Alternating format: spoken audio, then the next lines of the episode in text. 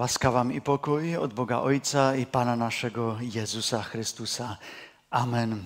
Kochani, wysłuchajcie Boże Słowo zapisane w Ewangelii Świętego Marka, rozdział 10 od pierwszego do dziewiątego wiersza. I wstał i udał się stamtąd w granice Judei oraz na drugą stronę Jordanu. I znowu schodziły się rzesze do niego, a on je znowu nauczał, jak to miał w zwyczaju. I przystąpiwszy, faryzeusze pytali go kusząc, czy wolno mężowi rozwieść się z żoną? A odpowiadając, rzekł im, co wam nakazał Mojżesz? Oni na to, Mojżesz pozwolił napisać list rozwodowy i oddalić ją. A Jezus im rzekł, z powodu zatwardziałości serca waszego napisał wam to przekazanie. Ale od początku stworzenia uczynił ich Bóg mężczyzną i kobietą. Dlatego opuści człowiek ojca swego oraz matkę i połączy się z żoną swoją i będą ci dwoje jednym ciałem. A tak już nie są dwoje, lecz jedno ciało.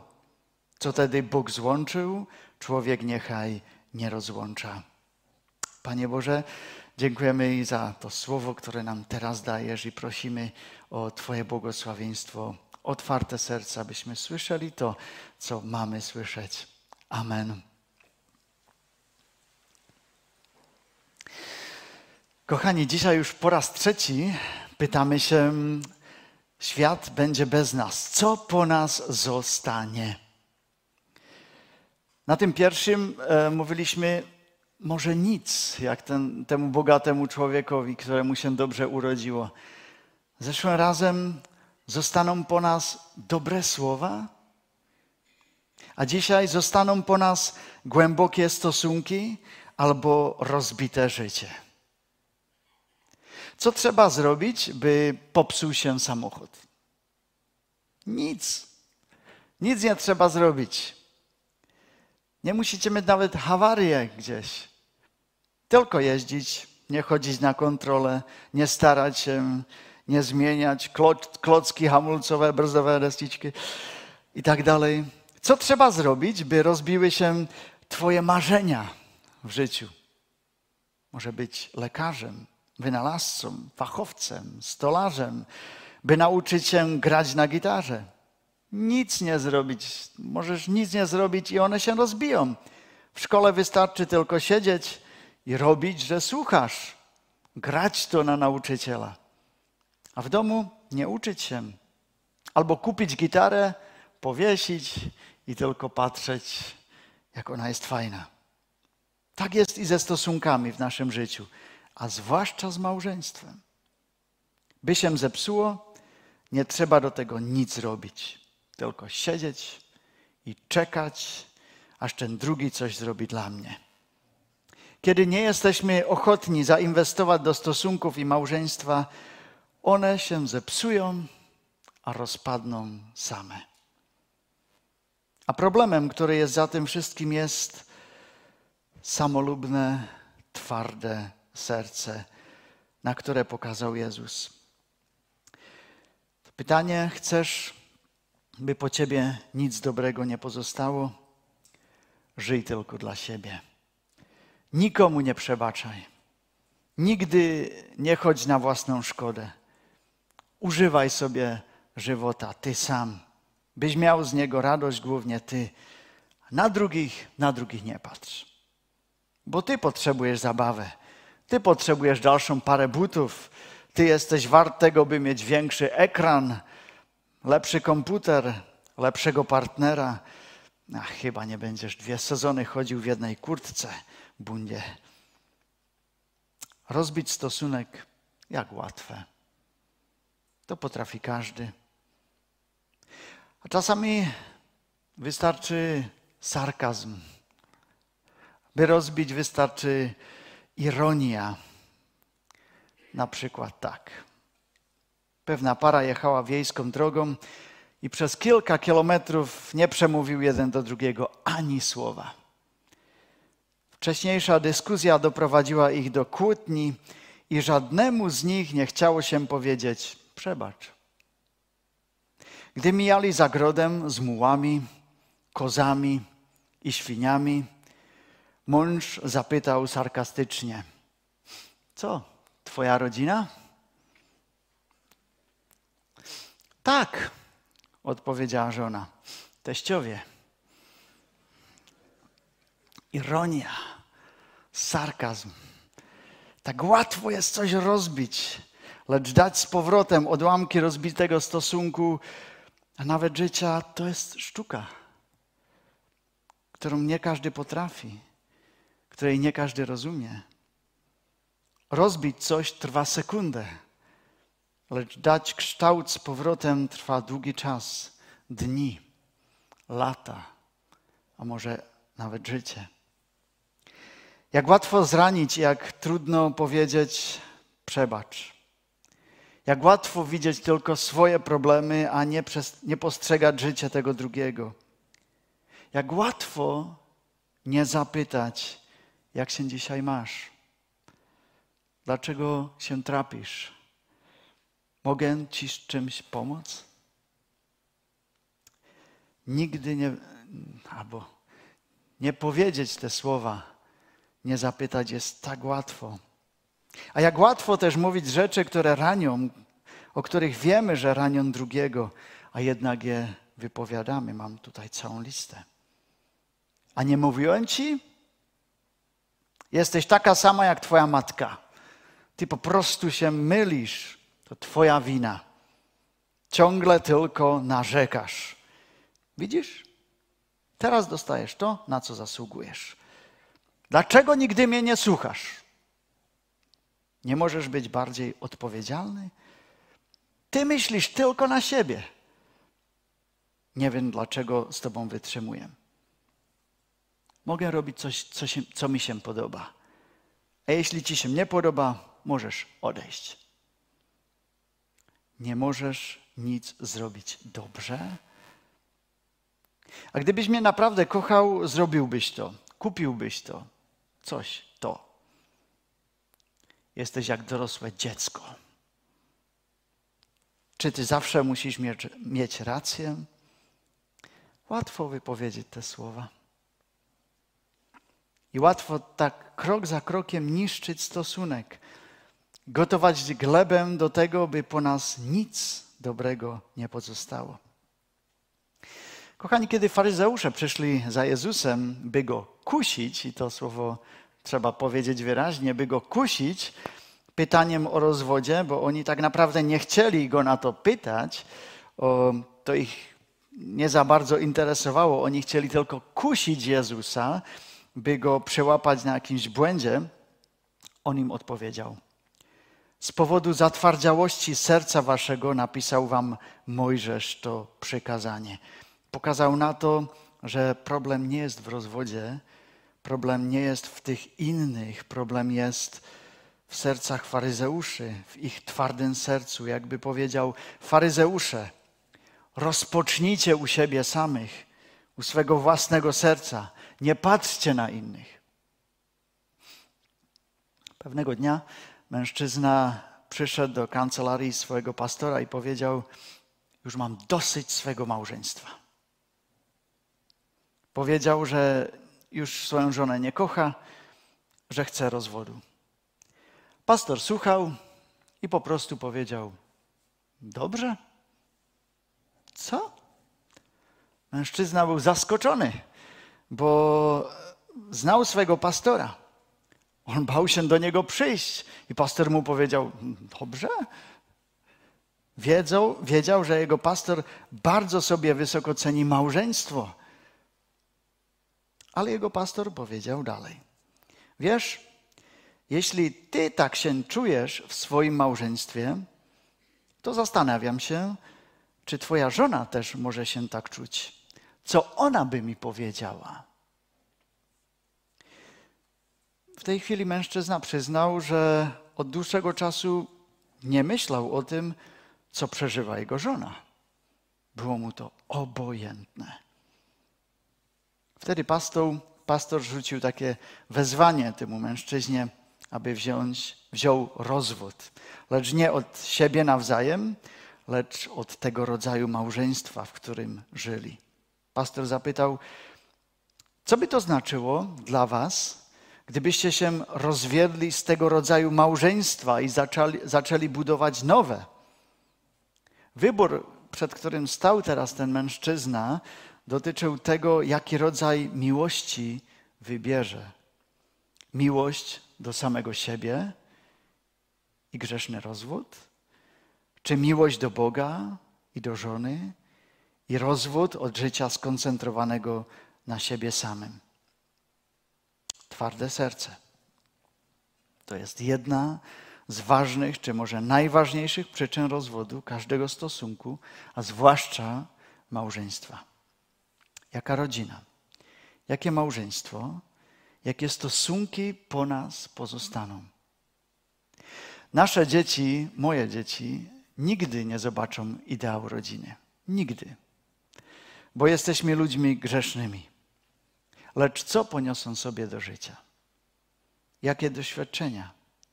Jakie wzorce chowania e, widzą, zachowania widzą u nas? Jak odpowiedzieliby, odpowiedziałyby nasze dzieci na pytanie, co jest albo było u was w domu normalne? Co by odpowiedziały? Nie wiem. Może mama i tata na siebie zawsze krzyczeli i tak rozwiązywali swoje problemy. Albo mama i tata wcale nie mówili. Mieliśmy dwa, trzy, cztery dni zupełny, zupełną ciszę. Dziwną ciszę. Albo mama i tata rozwiązywali swoje problemy butelką alkoholu. Albo może mama i tata zawsze rozwiązywali problemy innych ludzi, lecz e, nie mieli raczej porozmawiać o tym, jak im samym się powodzi? Albo by odpowiedzieli, moja mama i tata starali się przebaczać jeden drugiemu. Widziałem to, słyszałem to. Oni kochali się i to było dla mnie to najpiękniejsze. Albo by powiedzieli, u nas w domu, u nas w domu było fajnie. Mieliśmy dobry humor, radość, śmiech, modlitwę. Większość czasu był taki dobry pokój. Młodzi by powiedzieli chill. I był u nas Bóg. Albo by ktoś mógł powiedzieć, moi rodzice, moi rodzice się rozwiedli. Hurra! Piekło się skończyło. Ale nie mogło być i inaczej. Rozwód Mówić o rozwodach jest trudne. Zawsze jest to złe. Jest to wynikiem twardego serca i tego, jak zepsute są nasze stosunki, jak grzech potrafi niszczyć to, co sam Bóg zamierzał jako bardzo dobre. Pan Bóg nie raduje się z żadnego rozwodu, z żadnego rozwiedzionego małżeństwa. Problem dzisiejszego świata, w którym żyjemy, jest ten, ten, że ludzie nazwali rozwód normalną sprawą. Normalnym środkiem do rozwiązywania problemów. Nie pasuje mi, idę. Co dzieci? Sąd da jakoś radę. Lecz to nie jest normalne rozwiązywanie problemów to grzech powoduje, że to, co nienormalne, ludzie nazywają jako normalne. To grzech powoduje, że człowiek widzi więcej samego siebie niż żonę, dzieci, dobro rodziny. To nie jest normalne. Lecz i tak pytania pozostają. Czy jest normalne, jeżeli mąż pije i bije swoją żonę i dzieci? Czy jest to normalne, kiedy żona pije i zaniedbuje swego męża i dzieci, nie przychodzi do domu? Czy jest normalne, kiedy ktoś z nich nie chodzi do pracy i nie troszczy się? Pytanie jest partner ten drugi powinny to znosić we wszystkich przypadkach?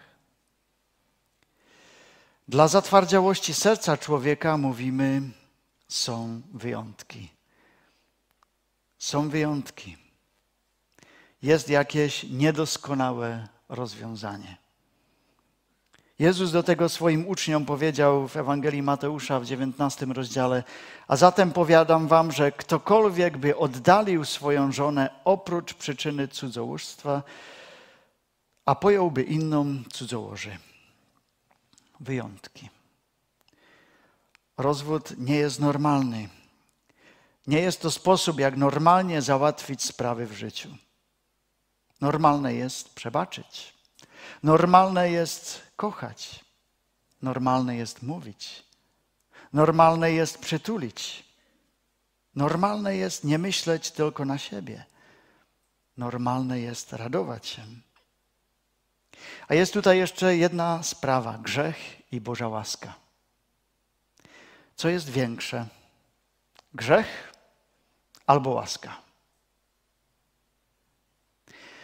Kiedy człowiek, który jest rozwiedziony, pokutuje, kiedy przeżyje skruchę i wyznaje grzechy, i kiedy nie można dać rzeczy do porządku, wrócicie. Jest nadzieja. Pamiętajmy, łaska jest większa niż grzech. Łaska zwycięża nad grzechem, ale łaska nie jest nigdy normalną sprawą.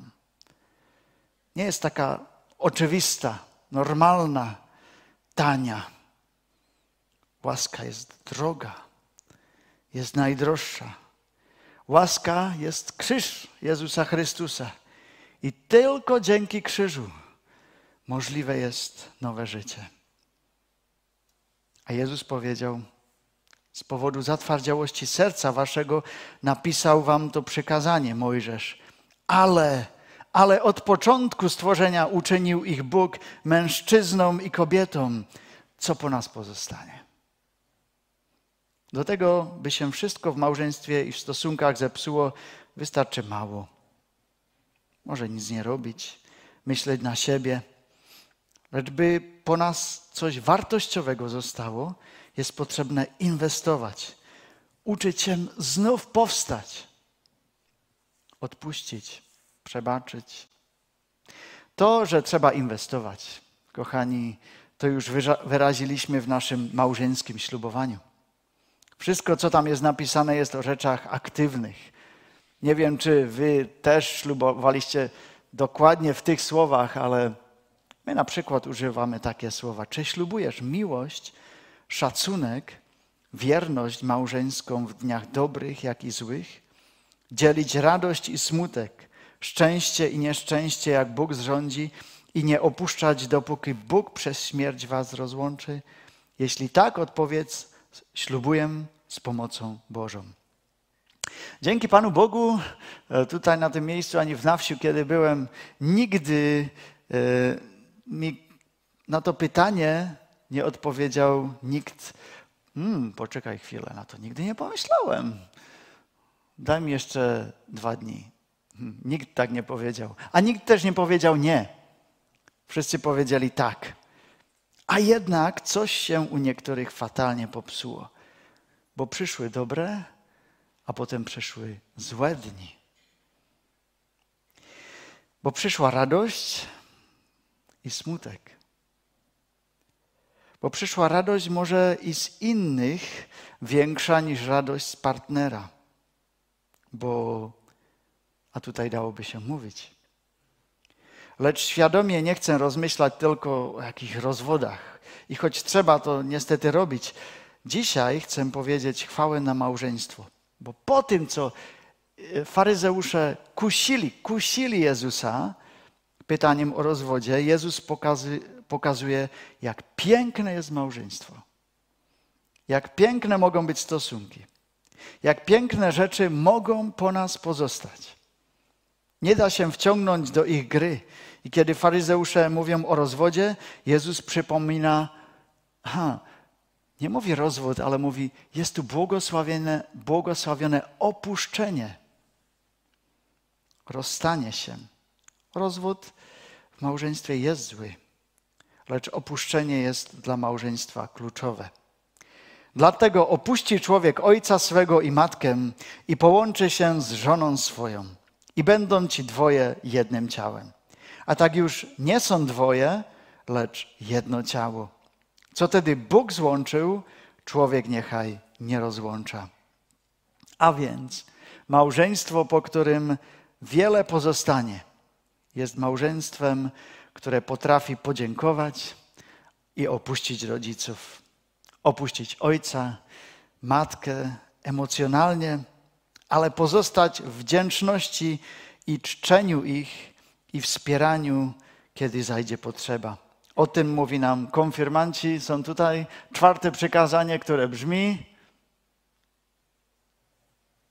Czwarte przykazanie, które brzmi: czci, tak, czci ojca swego i matkę swoją, aby ci się dobrze działo i abyś długo żył na ziemi.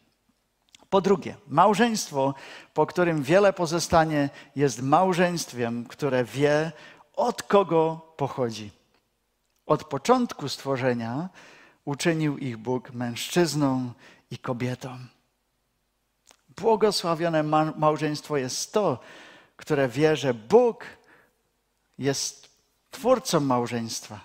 Jest to Bożym wynalazkiem, jest to Bożym ustanowieniem i Bożym darem. Po trzecie, małżeństwo, po którym wiele pozostanie, jest małżeństwem, które wie, co ma robić. Połączy się z żoną swoją.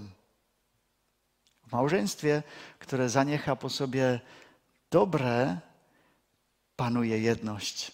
Jedność ciała, duszy i ducha. Ci dwaj ludzie zeżywają się i my w tym roku e, mamy tyle radości tu w zborze, że tyle ludzi ma tą szansę, szansę zżywać się teraz na nowo e, ze swoim e, mężem czy żoną. Jakie to jest? Dobre. Przypowieści Salomona mówią 27 rozdział, 17 wiersz. Żelazo ostrzy się żelazem, tak człowiek zaostrza oblicze swego przyjaciela. To płaci dwójnasób w małżeństwie. Człowiek zaostrza oblicze swego partnera, męża, żony, wzajemnie. Nie znaczy to, że każdy musi mieć jednakowy pogląd na wszystko. Jednemu może podobać się orkiestra i drugi jest fanem hip-hopu. Jeden lubi raczej mięso, a drugiemu raczej wystarczy kasia, owsia, kasza owsianna. A tak to jest. A to jest fajne. Tak może być. Lecz w podstawowych rzeczach musi panować jedność. Zgoda. O tym, kto jest dla nas Bóg. O tym, jak chcemy prowadzić dzieci. O tym, jak chcemy wychować ich jak ważna w naszej rodzinie jest wiara, służba, modlitwa, Biblia, pismo, dobre słowa, dobre czyny jeden wobec drugiego. A obydwaj to nie tylko mają wiedzieć, ale i czynić. Obydwaj mają się, star, mają, mają e, porozumieć jeden drugiemu podtrzymywać jeden drugiego, bo są jednym. Po czwarte, małżeństwo, po którym wiele pozostanie, jest małżeństwem, które wie, że tylko Bóg ich może rozłączyć. Nie wypuszczają i nie przypuszczają słowo rozwód do swoich ust. I nie zatwardzają swoje serce jeden wobec drugiego i wobec Boga. Lecz ich serce bije jeden dla drugiego i dla Boga aż do ostatniej chwili, aż do momentu, kiedy Bóg rozłączy. Dzisiaj tu na tym nabożeństwie też są ludzie, którzy przeżyli swoje małżeństwo aż do ostatniej chwili, a potem musieli się pożegnać ze swoim mężem, ze swoją żoną, a było to trudne. Wiele razy to widziałem. Bo kiedy miłość jest wzajemna, to rozstanie jest trudne. Pewnego dnia skończą się nasze najlepsze stosunki i skończy się nasze małżeństwo. Może będziemy jakiś czas sami. Ten czas może być bardzo trudny i ciemny, lecz kiedy to tak będzie, to też będzie znaczyć, że małżeństwo było dla nas wielkim błogosławieństwem, a Bóg da nam nową nadzieję.